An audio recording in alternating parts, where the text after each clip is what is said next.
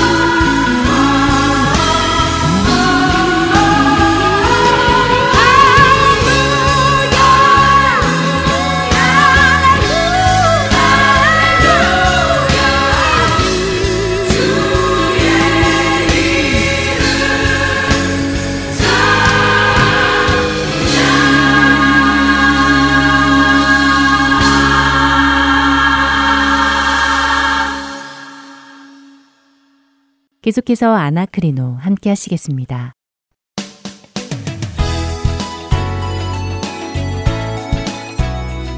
여러분 안녕하세요. 여러분과 함께 성경을 상고해 나가는 아나크리노 진행의 최강덕입니다. 안녕하세요. 강승규입니다. 오병이어 세 번째 상고하는 시간인데요. 네. 오병이어를 상고하며 오병이어에서 우리가 생각할 것은 한 소년이 드린 작은 것에 대한 대가로 예수님께서 큰 기적을 보여주시는 것이 아니라는 것과 네. 또 오병이어는 기적이 아니라 사인, 즉 표적이라는 것을 알게 되었습니다. 그렇죠.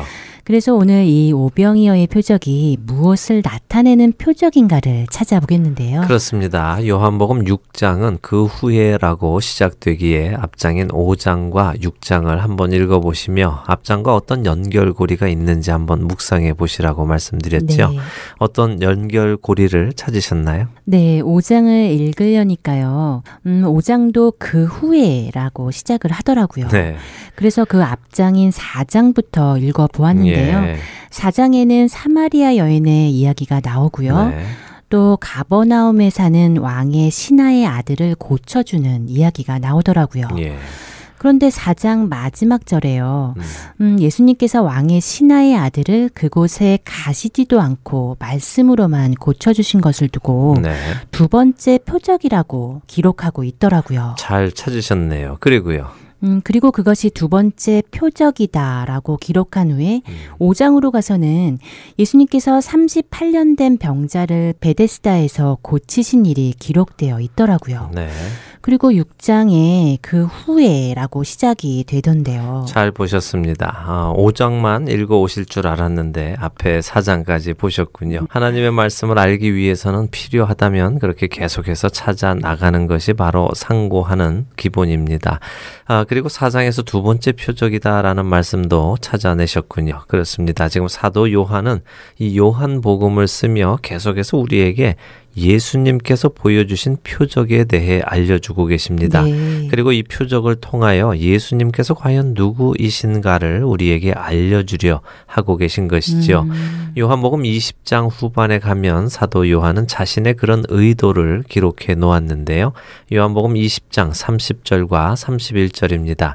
예수께서 제자들 앞에서 이 책에 기록되지 아니한 다른 표적도 많이 행하셨으나 오직 이것을 기록함은 너희로 예수께서 하나님의 아들 그리스도이심을 믿게 하려 함이요 또 너희로 믿고 그 이름을 힘입어 생명을 얻게 하려 함이니라.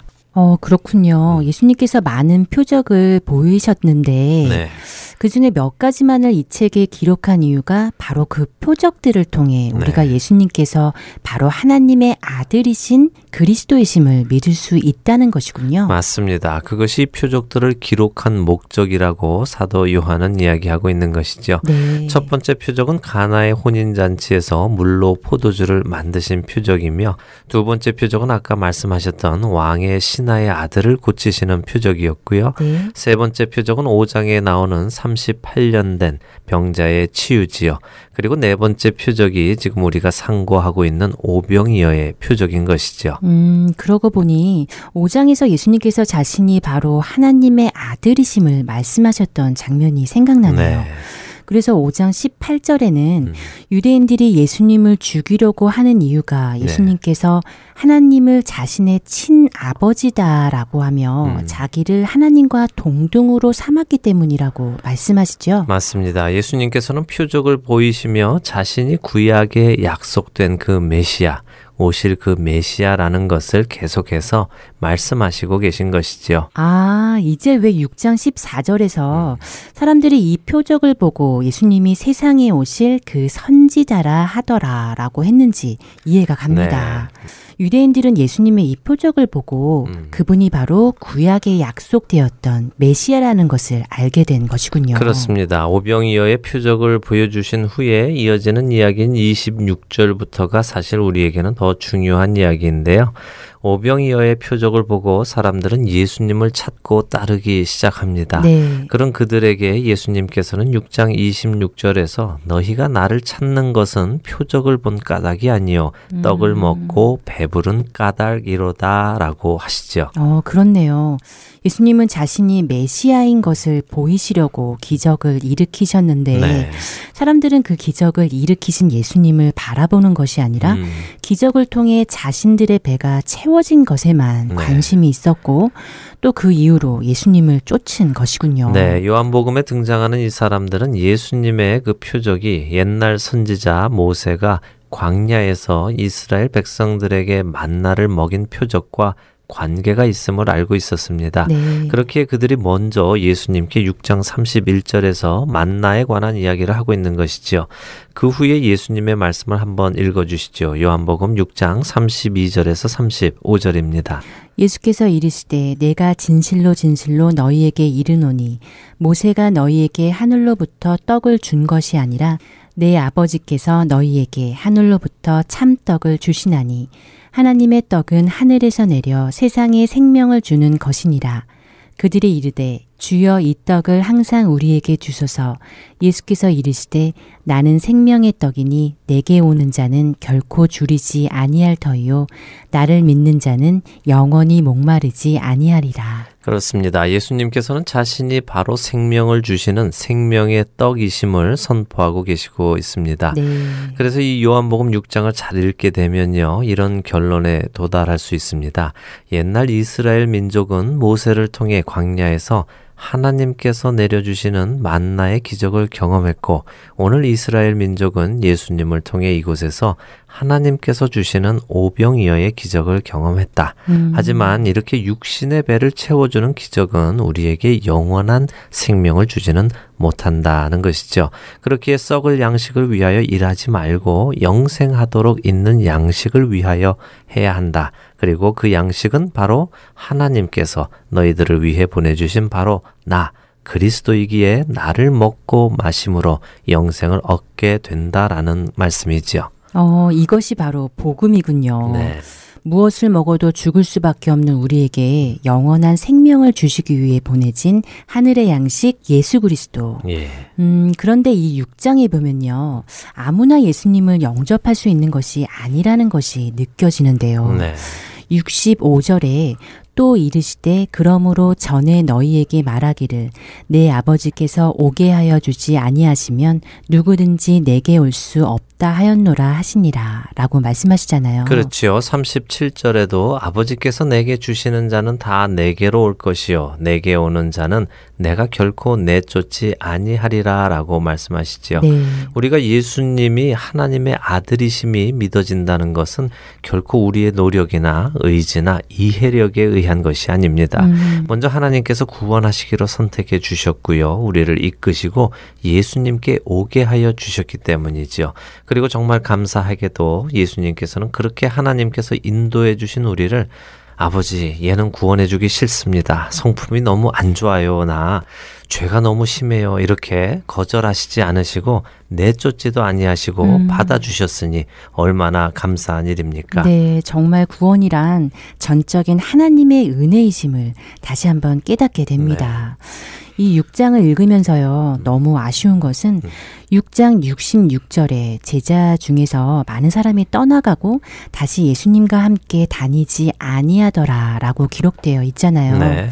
예수님의 병 고치시는 기적, 오병이어로 배불리 먹여주신 기적 등을 보고 체험하고 했는데도 네. 음, 예수님의 진리의 말씀 앞에서 돌아서서 떠나가는 것이 정말 안타깝습니다. 그들이 떠나간 이유는 무엇일까요? 음, 6장 26절의 말씀처럼 그들이 예수님을 쫓던 목적이 달랐었기 때문에 그렇지 않을까요? 그 표적을 행하시는 그분이 바로 구원자 예수이기에 쫓는 것이 아니라 떡을 먹고 배불렀기에 또 병고침을 받기 위해 자신들의 필요들을 채우기 위해 쫓았기에 네. 이제 그런 것들을 위해 쫓지 말고 영생하도록 있는 양식을 위해 쫓으라는 예수님의 말씀이 그들에게 걸림돌이 된 것이겠죠. 그렇습니다. 지금도 참 많은 사람들이 예수님을 쫓고 있습니다. 그런데 이 오병이어의 표적을 상고하며 우리 각자가 한번 스스로 돌아보는 기회를 가지면 좋을 것입니다. 네. 과연 나는 왜 예수님을 쫓고 있는가? 무엇을 위해 쫓고 있는가? 예수님을 이용하여 이 세상의 부와 명성과 권력과 영광을 얻기 위해 예수님을 쫓고 있는가? 음. 아니면 우리에게 생명을 주신 하나님의 일을 위해 예수님을 쫓고 있는가 말이지요? 음, 하나님의 일이라고 하시니까 생각이 나는데요. 네. 6장 28절에 사람들이 예수님께 어떻게 하여야 자신들이 하나님의 일을 할 수 있느냐고 묻는 장면이 나오잖아요. 네. 그때 예수님의 대답이 저를 깜짝 놀라게 음. 했는데요. 우리는 하나님의 일이라면 네. 무언가 눈에 보이는 큰 사역들을 생각하잖아요. 그렇죠. 구제 사역이나 선교 사역, 뭐 찬양 사역, 뭐 그런 것들이요. 네. 그런데 예수님께서는 6장 29절에서 음. 하나님께서 보내신 일을 믿는 것이 하나님의 일이라라고 하시는 거예요.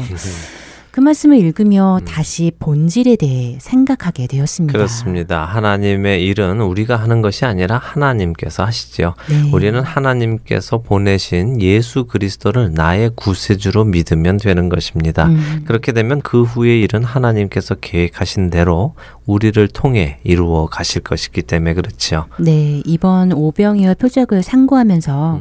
많은 것을 생각하게 되었어요. 네. 무엇보다도 복음의 본질에 대해 깊이 생각하게 되었는데 저한테는 참 감사한 시간이었습니다. 물론 우리의 작은 것이든 큰 것이든 우리가 하나님께 내 마음을 담아 드릴 때에 하나님께서는 그 마음의 중심을 보시고 그것을 음. 사용하셔서 큰 기적을 일으키십니다. 네. 그것은 분명한 사실이지요. 하지만 그것을 마치 give and take처럼 이만큼 드리면 저만큼으로 갚아주시는 마치 음. 하나님과 거래하는 식으로 생각해서는 안 될 것입니다. 오병이어를 통해 우리에게 주시는 말씀은 작은 것이라도 바치면 그것으로 큰 기적을 베풀어 채워 주시겠다는 말씀이 아니라 바로 예수 그리스도께서 하나님께서 보내신 참 양식, 생명의 떡이시라는 것입니다. 네, 바로 생명의 떡이신 예수님을 통해 생명을 얻는 우리 모두가 되기를 바랍니다. 네. 아나크리노 마칠 시간이 되었는데요. 다음 이 시간은 어떤 말씀을 상고할까요? 네, 다음 이 시간은 간단히 한 번의 시간으로 마칠 수 있는 아주 짧은 상고할 주제를 골라보았는데요. 마가복음 12장과 누가복음 21장에 등장하는 과부의 두 랩돈에 대해 상고해 보도록 하겠습니다. 어, 과부의 두 랩돈 헌금이요? 네. 음, 왜 그것을 또 상고하시려는지 잘 이해는 되지 않지만 한번 읽어보도록 하겠습니다. 네. 마가복음 12장과 누가복음 21장에 등장하는 과부의 두 랩돈 이야기. 여러분들도 한 번씩 읽어보시고 아나크리노 다음 주 이 시간 만나 뵙기를 원합니다. 안녕히 계세요. 네, 안녕히 계십시오.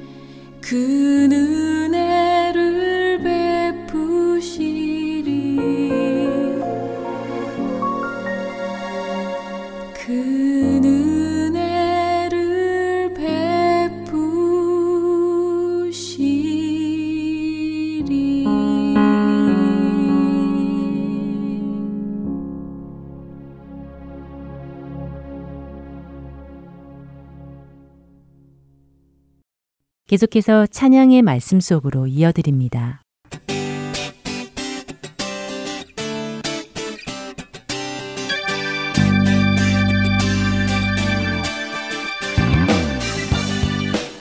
애청자 여러분 안녕하세요. 찬양의 말씀 속으로 박영규입니다. 한 주 어떻게 지내셨나요? 주님의 아름다우심을 바라보며 찬양하는 한 주가 되셨나요? 저는 상당히 바쁜 일상을 보내고 있습니다. 하지만 여러 가지 일로 인해 주님과 더 가까워지는 걸 느끼며 참 설레이는 그런 삶을 보내고 있습니다. 여러분, 혹시 디즈니 만화 중 알라딘이라는 만화 아시나요? 거기에서는 램프 요정, 진이라는 요정이 나옵니다. 그 램프를 쓱쓱 문지르면 요정이 나타나 세 가지 소원을 들어주는데요. 초등학교 시절 때 그 만화를 보면서 아, 나도 저 램프를 가지고 있다면 얼마나 좋을까?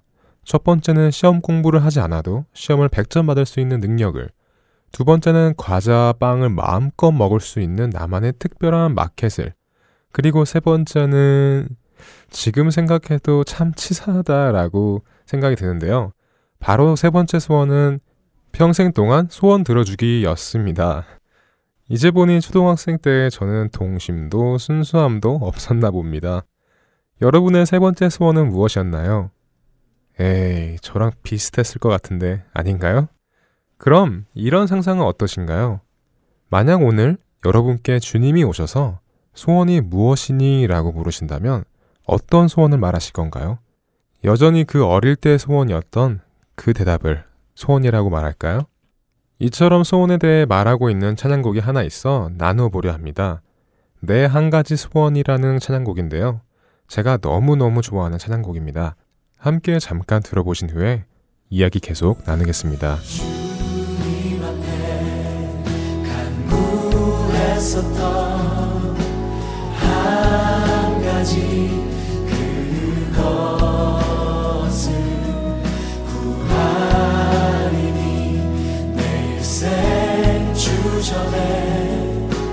거하게 하소서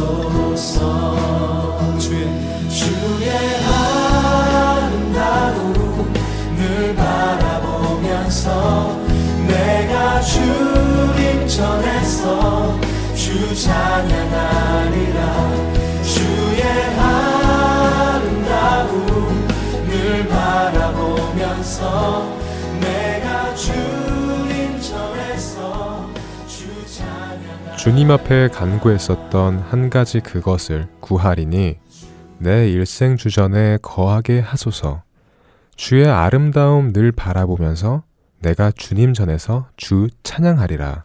이 찬양곡은 나의 한 가지 소원이 있다면 나의 일생을 통해 하나님의 집에 살면서 하나님의 아름다움을 늘 바라보며 찬양하는 것이라고 나와 있습니다. 우리는 이 가사를 시편 27편 4절의 말씀에서 찾아볼 수 있습니다. 시편 27편 2절에서부터 4절의 말씀입니다. 악인들이 내 살을 먹으려고 내게로 왔으나 나의 대적들, 나의 원수들인 그들을 실족하여 넘어졌도다.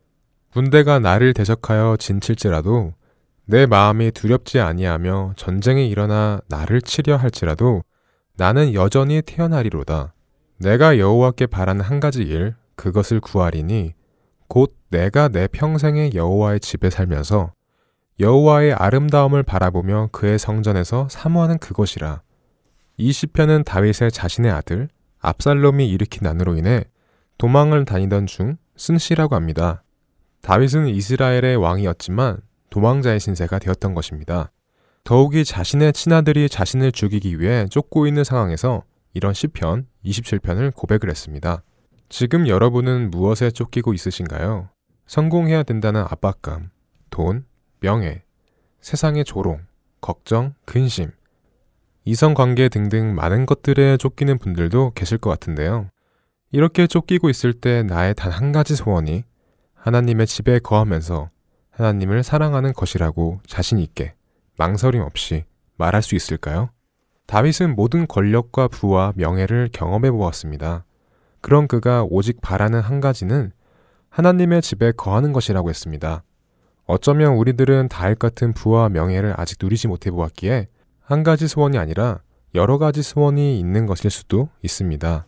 하지만 성경을 통해 본 다윗의 삶은 그가 이런 모든 명예와 부를 가지기 이전부터 그는 하나님을 늘 동경하였고 늘 하나님의 말씀을 기뻐하였으며 하나님의 전 앞에 있기를 사모했던 것을 알 수 있습니다.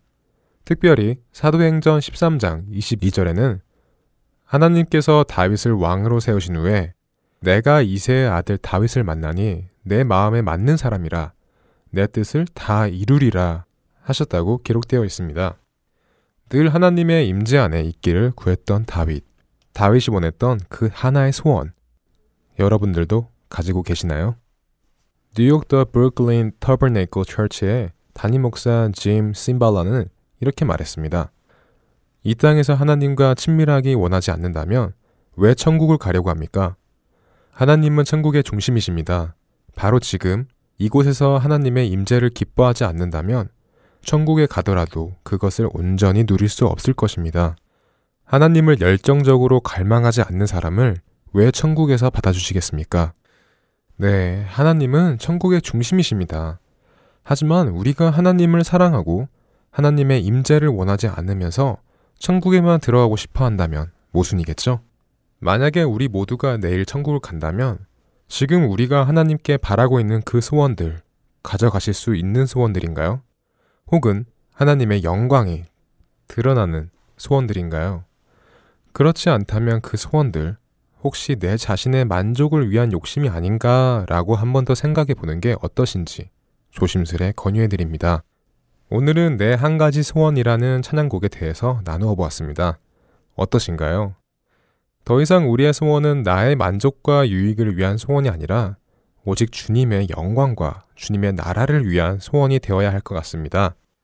그럼 우리 다시 한번 내 한 가지 소원을 들어보며 찬양의 말씀 속으로 마치겠습니다. 애청자 여러분, 여러분의 단 한 가지 소원은 무엇인가요? 저는 다음 주 이 시간 다시 찾아뵙겠습니다. 안녕히 계세요.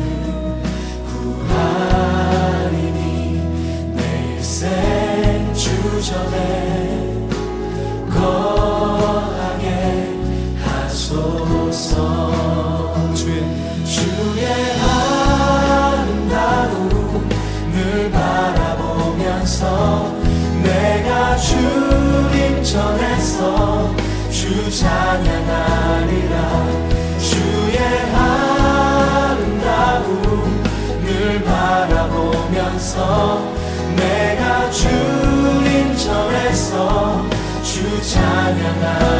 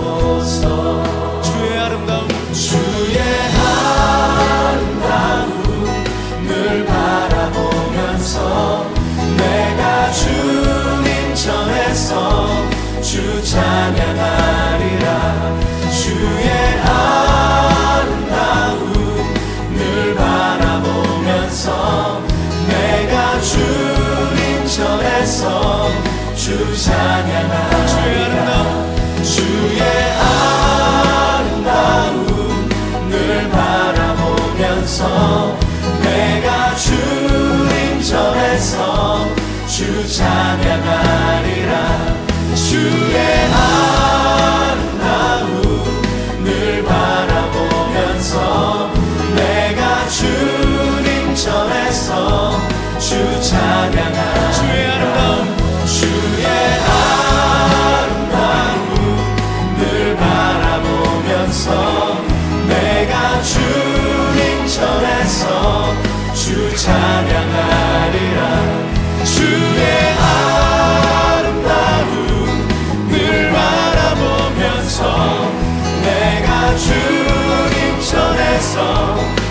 찬양하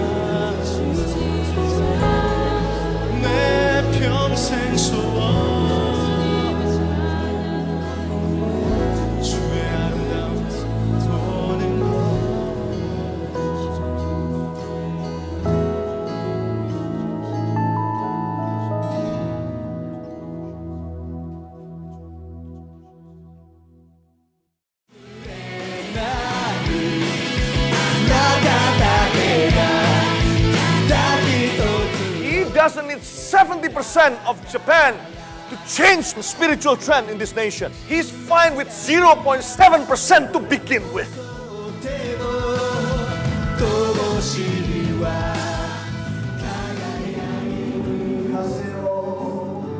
하나님을 향해 부르짖는 일본인들의 간절한 마음이 들리십니까? 크리스천 인구가 1%도 되지 않는 척박한 영적 사막 일본. 그 사막의 땅에도 복음의 씨앗이 뿌려져야 할 것입니다. 하트앤소울 복음 선교회에서는 이 일을 위하여 일본어 방송 CD를 제작하였습니다. 주위에 있는 일본인들에게 이 CD를 전하고 싶은 분들은 전화번호 602-866-8999로 연락 주시기 바랍니다.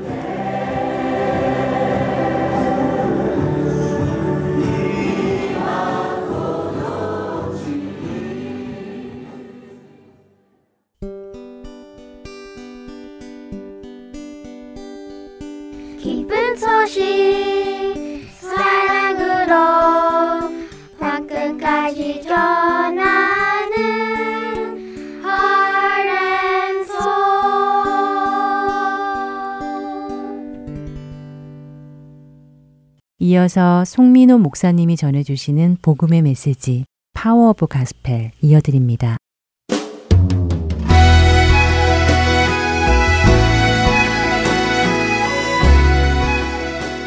할텐 서울 복음 방송 애청자 여러분 반갑습니다. 하나님의 아들 예수님은 하나님 아버지의 영원한 계획과 그 기쁘신 뜻에 따라 태어나셨습니다. 예수님은 기꺼이 하늘의 영광을 버리시고 성령으로 동정녀의 몸에 잉태되어 참 하나님이시지만 또한 참 인간이신 구원자로 이 세상에 오신 것입니다. 예수님은 이 세상에 사시는 동안 하나님의 율법에 온전히 복종하셨습니다. 그리고 때가 되자 사람들에게 버림받아 십자가에 못 박히셨습니다. 그 이름 그대로 자기 백성의 죄를 짊어지신 예수님은 하나님께 버림받으셨으며 하나님의 진노를 감당하셨고 정죄당해 죽으셨습니다. 그러나 사흘째 되던 날 하나님은 예수님을 죽은 자 가운데서 다시 살리셨습니다. 예수님의 죽음으로 모든 죄값이 치러졌고 공의가 충족되었으며 모든 진노가 가라앉았다고 하나님은 선언하셨습니다. 예수 그리스도는 부활하신 지 40일 후에 하늘에 오르셔서 하나님의 오른편에 앉으셨고 영광과 존귀와 만물을 다스리는 권세를 얻으셨습니다. 예수님은 하나님 아버지 앞에서 자기 백성을 대신하여 특별한 간구와 기도를 드리십니다. 여러분, 이것이 하나님과 그분의 아들 예수 그리스도의 복음입니다. 요한복음 3장 16절 말씀입니다. 하나님이 세상을 이처럼 사랑하사 독생자를 주셨으니 이는 그를 믿는 자마다 멸망하지 않고 영생을 얻게 하려 하심이라. 여러분 이 말씀을 보면 하나님께서 독생자를 주신 목적이 무엇이라고 말씀하시지요? 이는 그를 믿는 자마다 무엇을 얻게 하시려 하셨다고요? 그를 믿는 자마다 좋은 직장을 얻게 하려 하셨나요? 그를 믿는 자마다 좋은 차, 좋은 집, 많은 돈을 갖게 하려 하셨나요? 그를 믿는 자마다 병이 낫고 건강하게 하려 하셨나요? 아니요. 그를 믿는 자마다 멸망하지 않고 영생을 얻게 하려 하셨습니다. 여러분, 왜 하나님께서 사랑하시는 아들, 독생자를 우리에게 주셨습니까? 왜 예수님은 이 땅에 오셨을까요? 왜 예수님은 십자가에서 죽으셨습니까? 왜 죽음을 이기시고 부활하셨습니까? 거기에는 딱 하나의 목적이 있습니다. 그것은 우리로 하여금 영생을 얻게 하기 위함입니다. 우리에게 영생을 주시기 위해서 예수님은 이 땅에 오셨고 십자가에서 죽으셨고 죽음을 이기시고 부활하셨습니다. 하나님은 예수 그리스도의 십자가 죽음과 부활을 통해서 우리에게 영생을 주시기를 원하셨습니다. 하나님의 관심은 우리의 영생, 영원한 생명입니다. 우리가 하나님의 사랑 안에서 하나님과 영원히 교제하며 영원히 살기를 원하시는 것입니다. 그렇다면 우리에게 있어서 영생을 얻는 것보다 더 중요한 것은 없습니다. 왜냐하면 바로 그 영생을 얻게 하시려고 하나님께서 우리에게 독생자를 주셨기 때문입니다. 그 영생을 얻게 하시려고 주님이 십자가에서 죽으셨고 부활하셨기 때문입니다. 이것을 바꿔 말하면 내가 영생을 얻지 못한다면 예수님이 이 땅에 오신 것도 예수님의 죽음도 부활도 나에게는 아무 의미가 없는 것입니다. 여러분은 얼마나 살 것 같으신가요?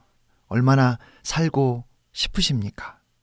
성경을 보면 우리의 몸은 80년 정도 사는 것 같아요. 시편 90편 10절 말씀 앞부분을 보면 이렇게 말씀하십니다. 우리의 연수가 70이요 강건하면 80이라도.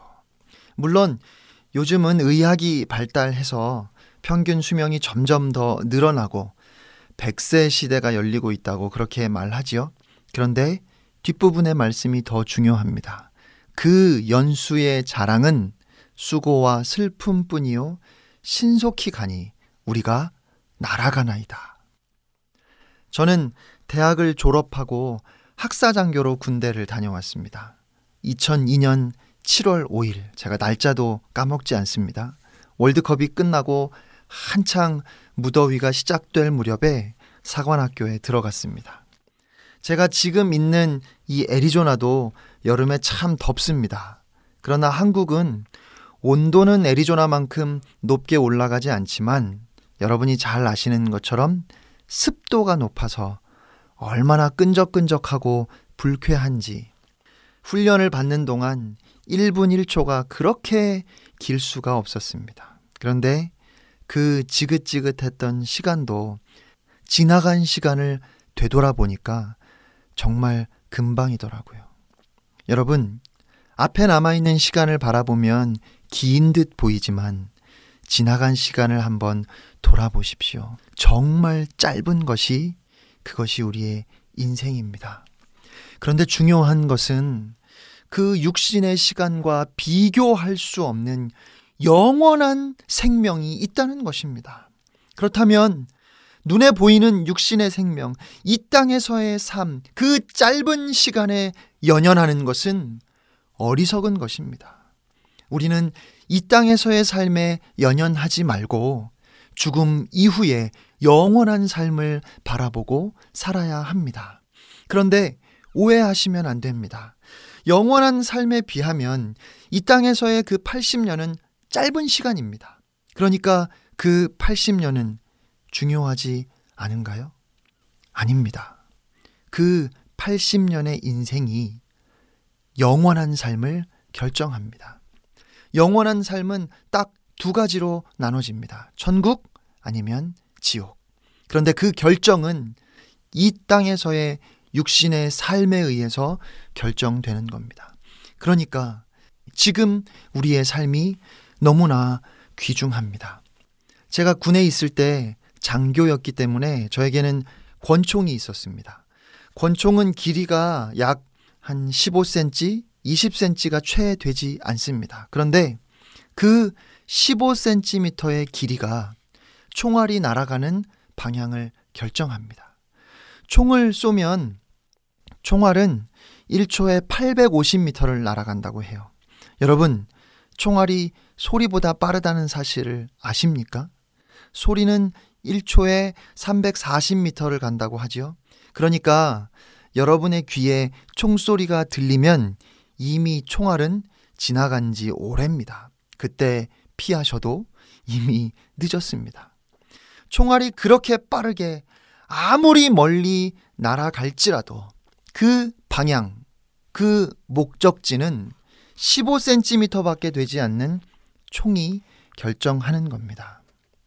죽음 이후의 삶이 아무리 영원히 길어도 그 삶은 80년, 이 땅에서의 육신의 삶이 결정합니다.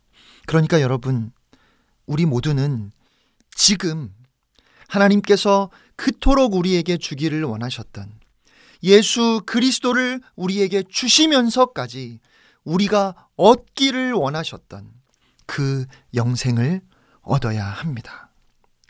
어떤 목사님께서 모든 잘못에 대해서 우리는 사과할 수 있지만 목사는 잘못하면 사과할 수 없는 일이 있다고 그렇게 말씀하시더라고요. 그러니까 모든 경우에 어떤 실수나 잘못에 대해서 미안하다고 사과하거나 용서를 구할 수 있는데 목사는 그렇게 미안하다고 사과할 수 없는 일이 있다는 것입니다.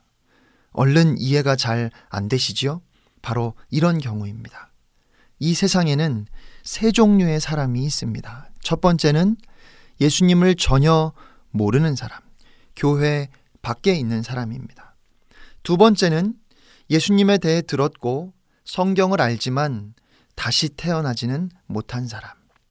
그리고 세 번째는 예수님을 믿고 성령으로 다시 태어난 사람입니다. 두 번째, 세 번째는 다 교회 안에 있는 사람들입니다. 자, 그러면 여러분은 몇 번인가요? 제가 볼 수는 없지만 여러분 마음속에 한번 대답해 보시면 좋겠습니다. 1번 예수님을 모르는 사람. 2번 예수님을 알지만 거듭나지 못한, 다시 태어나지 못한 사람. 3번 예수님을 믿고 성령으로 다시 태어난 사람. 여러분, 1번은 확실하게 지옥 갑니다. 3번은 확실하게 천국 갑니다. 2번은 가봐야 합니다. 그런데 제가 생각하기에는 아마도 지옥에 갑니다. 제가 틀릴 수도 있어요. 그런데 그 실수는 이런 겁니다. 목사님, 지옥 간다고 하더니 저 천국 왔잖아요. 누가 저에게 그렇게 말한다면 그러면 제가 미안하다고 사과하면 돼요. 아유, 제가 잘못 알았네요. 제가 틀렸네요. 아마 그런 저의 사과를 그 사람이 흔쾌히 받아줄 겁니다. 왜요? 천국 왔으니까요. 그러니까 틀려도 괜찮고 사과해도 괜찮아요. 그런데 제가 이번도 천국 갈 수 있다고 했는데 그것이 실수가 되면 그것은 이런 실수입니다. 아니, 목사님, 천국 간다고 하더니 저 지옥에 왔잖아요. 이 경우에는 제가 미안하다고 사과해서 해결될 일이 아니죠. 그런데 예수님의 말씀을 살펴보면 예수님은 항상 2번과 3번을 구분하셨습니다. 똑같이 복음의 씨앗이 뿌려졌지만 옥토는 3번이고 가시밭, 자갈밭, 길가는 2번입니다. 똑같이 집을 지었지만 반석 위에 집을 지은 사람은 3번이고 모래 위에 집을 지은 사람은 2번입니다. 똑같이 신랑을 기다리고 있었지만 지혜로운 다섯 처녀는 3번이고 어리석은 다섯 처녀는 2번입니다. 다섯 달란트, 두 달란트 받은 종은 3번이고 한 달란트 받았던 종은 2번입니다. 알곡은 3번이고 가라지는 2번입니다. 양은 3번이고 염소는 2번입니다. 이렇게 예수님은 3번과 2번을 구분하셨습니다. 문제는 오늘 교회 안에 있는 사람들은 당연히 다 3번이어야 하는데, 아니, 최소한 3번이 훨씬 더 많아야 하는데, 글쎄요. 3번이라고, 3번이 많다고 자신있게 말할 수 있을지 모르겠습니다. 어떻게 하면 영생을 얻을 수 있을까요? 마가복음 1장 14절 15절 말씀입니다. 예수께서 갈릴리에 오셔서 하나님의 복음을 전파하여 이르시되 때가 찼고 하나님의 나라가 가까이 왔으니 회개하고 복음을 믿으라 하시더라. 어떻게 해야 구원을 받습니까? 성경의 대답은 명쾌합니다. 회개하고 복음을 믿어야 합니다. 이것은 예수님의 첫 메시지였습니다. 사람들을 향해서 외쳤던 예수님의 첫 번째 복음의 메시지, 그것은 회개하고 복음을 믿으라 말씀하신 것이었습니다. 그리고 이것은 또한 예수님의 모든 메시지의 핵심이며 중심입니다. 예수님께서 승천하시고 오순절에 성령이 임하셨을 때 베드로가 성령 충만함으로 이스라엘의 모든 사람들을 향해서 예수가 그리스도라고 선포합니다. 너희가 십자가에 못 박은 그 예수를 하나님께서 다시 살리셨고 주와 그리스도가 되게 하셨다고 담대하게 선포했습니다. 그때 그 복음을 들었던 사람들의 반응은 이것이었습니다. 사도행전 2장 37절 말씀입니다. 그들이 이 말을 듣고 마음에 찔려 베드로와 다른 사도들에게 물어 이르되 형제들아 우리가 어찌할꼬 하거늘 복음은 반응을 요구하는 강력한 능력입니다. 복음을 들은 사람은 그냥 가만히 있을 수 없습니다. 어떻게 해야 하는지를 묻는 사람들에게 베드로가 대답했습니다. 38절 말씀입니다. 베드로가 이르되 너희가 회개하여 각각 예수 그리스도의 이름으로 세례를 받고 죄 사함을 받으라. 그리하면 성령의 선물을 받으리니. 또한 사도 바울은 이렇게 선언했습니다. 사도행전 20장 20절 21절 말씀입니다. 유익한 것은 무엇이든지 공중 앞에서나 각 집에서나 꺼리낌이 없이 여러분에게 전하여 가르치고 유대인과 헬라인들에게 하나님께 대한 회개와 우리 주 예수 그리스도께 대한 믿음을 증언한 것이라. 여러분, 회개하고 복음을 믿으라는 이 요청은 어제나 오늘이나 영원히 변하지 않는 복음의 부름임을 믿으시기 바랍니다. 자, 그러면 먼저 회개란 무엇일까요? 누가복음 5장 31절 32절 말씀입니다. 예수께서 대답하여 이르시되 건강한 자에게는 의사가 쓸데없고 병든 자에게라야 쓸데 있나니 내가 의인을 부르러 온 것이 아니요 죄인을 불러 회개시키러 왔노라. 제가 계속해서 반복해서 말씀드리지만 예수님께서 말씀하신 이 땅에 오신 목적, 예수님이 친히 말씀하신 예수님의 목적은 죄인을 불러 회개시키는 것입니다. 자, 그러면 여러분은 회개하셨습니까? 청교도 복음 전도자 조셉 얼라인은 그의 책 회개의 경종에서 마귀가 많은 사람들을 가짜로 회개시켜 놓고 이것저것으로 여러 사람들을 속이고 있다고 그렇게 말했습니다. 그러면서 그는 회개에 대한 잘못된 인식을 지적했습니다. 첫째로 그리스도를 믿겠다고 고백하는 것이 곧 회개는 아닙니다. 요한계시록에 보면 사대나 라오디게아 교회의 교인들은 말로만 그리스도를 믿겠다고 고백한 사람들이었기 때문에 주님은 그들을 정죄하셨으며 토하여 내치리라고 말씀하셨습니다. 그러니까 말로만 내가 예수를 믿노라고 고백했다고 해서 그것이 회개는 아닌 겁니다. 둘째로 세례를 받았다고 해서 그것이 회개는 아닙니다. 아마 이렇게 말할 때 여기에서 세례는 우리가 교회에서 혹은 여러 장소에서 행하는 그 성례식으로서의 세례를 지적하는 것 같습니다. 세례 받은 사람들은 누구나 다 진정으로 거듭난 것이라고 생각하는 것은 치명적인 오해라고 경고합니다. 셋째로 도덕적 의를 지킨다고 회개한 것은 아닙니다. 이것은 서기관이나 바리새인들의 의를 초월하지 못할 겁니다. 우리는 이것을 통해 천국에 들어갈 수 없습니다. 넷째, 회개는 경건의 표준을 외적으로 지키는 데 있지 않습니다. 디모데후서 3장 5절 말씀처럼 사람들은 경건의 모양은 있으나 경건의 능력은 없을 수 있습니다. 오래 기도하고 자주 금식하며 말을 달게 듣고 하나님을 섬기는 일에 아주 열심히 있고 값비싼 것, 귀중한 것들을 하나님께 드리면서도 회개와는 거리가 멀 수 있습니다. 다섯째, 회개는 교육이나 법률, 형벌을 통해 잘못된 것을 고치는 것이 아닙니다.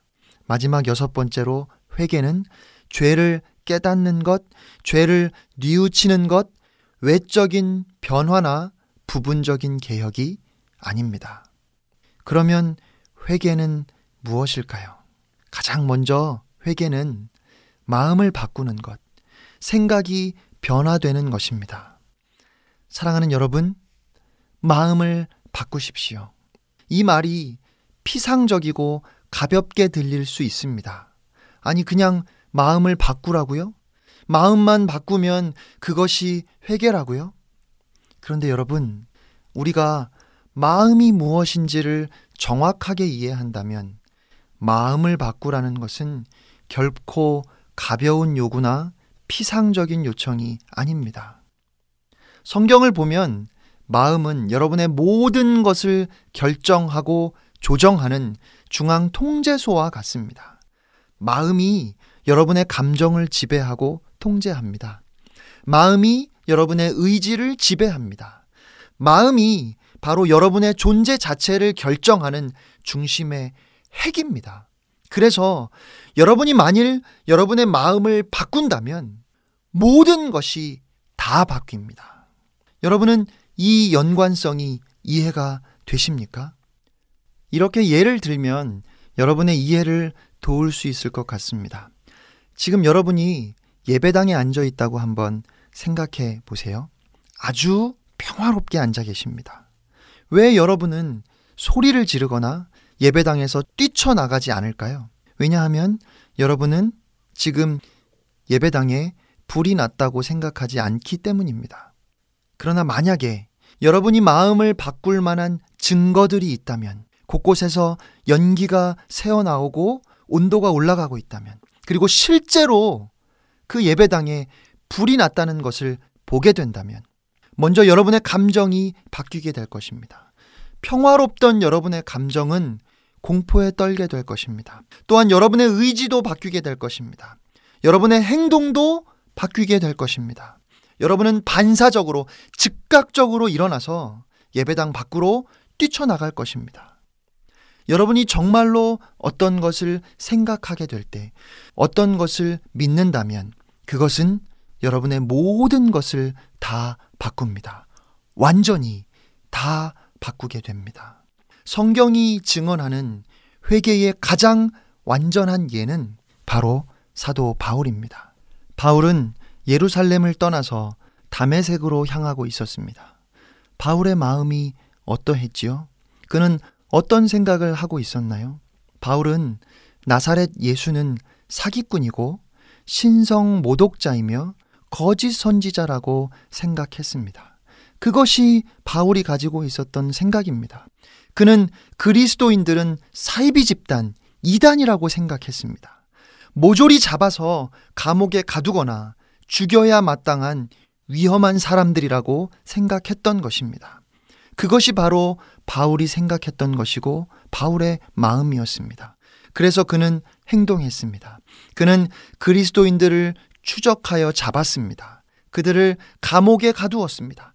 스테반을 핍박하고 죽이는데 앞장섰습니다. 그리고 담의색에 가서 더 많은 그리스도인들을 잡아들이기 위해서 대제사장에게 공문을 받았습니다. 자, 그런데 무슨 일이 일어났지요? 담의색으로 가는 도중에 바울은 예수 그리스도를 만났습니다. 그리고 그의 마음이 바뀌었습니다. 예수님을 만나고 난 이후에 바울은 담의색에 도착했습니다. 3일 동안 보지 못하고 먹지도 마시지도 않았습니다. 바울에게 무슨 일이 일어났을까요? 현실에 대한 그의 모든 생각들이 무너져 내렸습니다. 지금까지 그가 믿었던 모든 것이 잘못되었음을 깨달았습니다. 그는 나사렛 예수를 지금까지 이스라엘 역사에 없었던 가장 엄청난 거짓 선지자요, 신성 모독자로 생각했지만 자신의 생각이 완전히 전적으로 틀렸다는 것을 깨달은 것입니다. 그는 자신이 하나님을 섬기고 있다고 생각했습니다. 그런데 실제로는 그가 하나님의 아들을 핍박하고 있었다는 것을 알게 된 것입니다. 그는 그리스도인들은 위험한 사이비 집단이라고 생각했습니다. 그런데 그가 하나님의 사람들을 죽이고 있었다는 사실을 알게 되었습니다. 그는 스스로를 훌륭한 그 시대의 종교 지도자라고 생각하고 있었습니다. 그런데 그가 하나님의 대적자였다는 사실을 깨달은 것입니다. 그는 모든 것에 대해서 완전히 잘못 생각하고 있었습니다. 그는 그의 마음을 바꾸었습니다. 그의 마음이 바뀌었습니다. 변화되었습니다.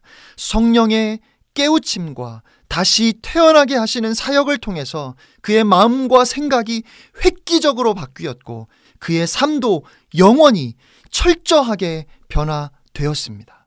그는 회개하고 자리에서 일어나 세례를 받았습니다. 어떤 일이 일어났지요? 음식을 먹고 기운을 차린 다음에 즉시 회당에서 예수가 그리스도라고 예수가 하나님의 아들이심을 전파하기 시작했습니다. 자신이 핍박했던 예수 그리스도를 전하기 시작한 것입니다. 그는 예수 그리스도를 섬기기 위해 모든 것을 잃어버렸습니다. 그리고 오직 예수 그리스도를 위해서 전 생애를 바쳤습니다. 왜냐하면 그것이 가장 고상하고 그것이 영원히 가치 있는 것임을 알았기 때문입니다. 이것이 사도행전 9장이 우리에게 보여주는 회개의 모습입니다. 그러므로 회개는 결코 피상적이거나 가벼운 것이 아닙니다. 그것은 모든 것을 다 바꿉니다. 바울에게 일어났던 이 사건을 우리는 모든 그리스도인에게 적용할 수 있습니다. 예를 들어서 한 사업가가 있었습니다. 그는 엄청난 돈을 벌어 들였습니다. 그러나 아내와 자녀들에게는 소홀했습니다. 다른 일을 할 만한 시간이 없었습니다. 그는 밤낮 없이 열심히 일을 했습니다. 자신의 재산으로 인해서 기뻐했습니다. 아름답고 큰 집과 비싼 차를 자랑했습니다. 그는 지역 사회에서도 존경을 받았습니다. 그는 그가 최고의 위치에 있다고 생각했습니다. 그는 모든 사람들이 얻고자 하는 것을 다 얻었습니다. 어느 날 그가 길을 걷고 있었습니다. 길가에 떨어진 종이를 보게 되었고 그것을 주워 들었습니다. 그것은 전도지였습니다. 그가 그것을 읽기 시작했고 한 번쯤 생각해 볼 만한 가치가 있다는 판단이 섰습니다. 그는 계속해서 그 전도지를 읽으며 길 모퉁이를 돌았습니다. 그리고 어떤 사람이 그곳에서 복음을 전하고 있는 것을 보게 됩니다. 그는 그를 미쳤다고 생각했습니다. 그런데 그의 귀에 그 복음 전도자의 목소리가 들려오기 시작합니다. 그때 성령님이 일하기 시작하십니다. 그리고 어느 순간 갑자기 이 사업가는 무엇인가를 깨닫기 시작합니다. 그는 자기 자신이 모든 것에 대해 완전히 전적으로 틀렸다는 것을 알게 되었습니다. 그의 전 인생은 실패였습니다. 그의 돈은 부패한 것이었습니다. 그의 큰 차도 부패한 것이었습니다. 그의 명성은 가치 없는 것이었습니다. 그는 그 모든 의미 없는 것들을 위해서 지금까지 그렇게 살아왔던 것입니다. 그는 설교자와 함께 자리에 앉았습니다. 그는 애통하며 자복합니다. 그리고 그는 복음을 이해하기 시작했습니다. 그 복음을 받아들이고 믿었습니다. 이제 그는 집으로 돌아갑니다. 자신의 아내에게 가서 자기를 용서해 달라고 간청합니다. 무가치한 것들만을 추구하고 쫓으며 살았던 자신을 용서해 달라고 말합니다. 그는 또한 자녀들에게 갑니다. 그리고 자녀들을 돌보지 않고 소홀했던 자신을 용서해 달라고 애원합니다. 그는 아마도 여전히 지금까지 해왔던 사업을 계속해서 할 것입니다. 그러나 그는 완전히 다른 사람입니다. 그는 더 이상 명성에 연연하지 않습니다. 더 이상 큰 집이나 좋은 차에 관심이 없습니다. 그는 자신의 가족을 돌보는데 필요한 일을 하면서 다른 사람들에게도 자신이 도움이 되기를 간절히 원합니다.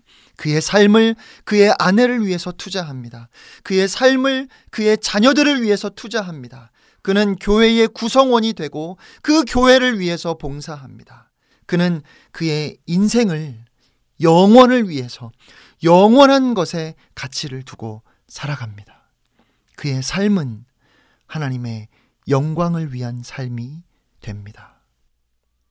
회개, 그것은 모든 것에 대한 여러분의 생각을, 여러분의 마음을 완전히 바꾸는 것입니다. 사람이 복음을 듣게 되면 그의 모든 것이 전적으로 틀렸다는 것을 알게 됩니다. 나는 하나님께로, 하나님께로, 하나님 아버지께로 다시 돌아가야 한다. 반드시 하나님과 화목하게 되어야 한다. 나는 하나님을 섬겨야만 한다. 그렇게 마음 먹는 것, 그러한 마음의 변화, 여러분, 이것이 바로 회개입니다. 그러면 여러분, 이제 하나님 앞에서 정직하게 대답해 보시기 바랍니다. 여러분은 회개하셨습니까?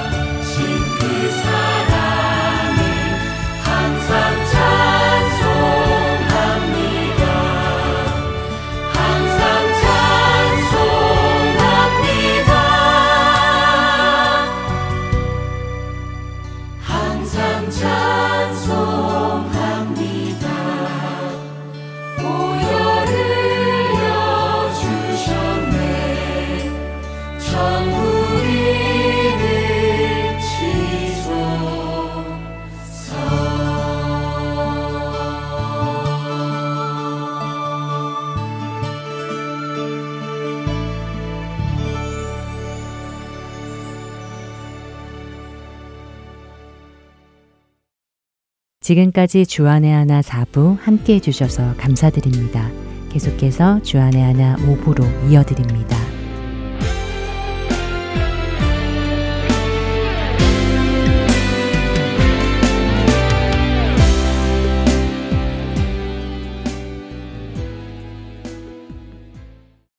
신청곡 소개 시간입니다. 오늘은 멀리 브라질에서 편지가 한 장 와 있네요.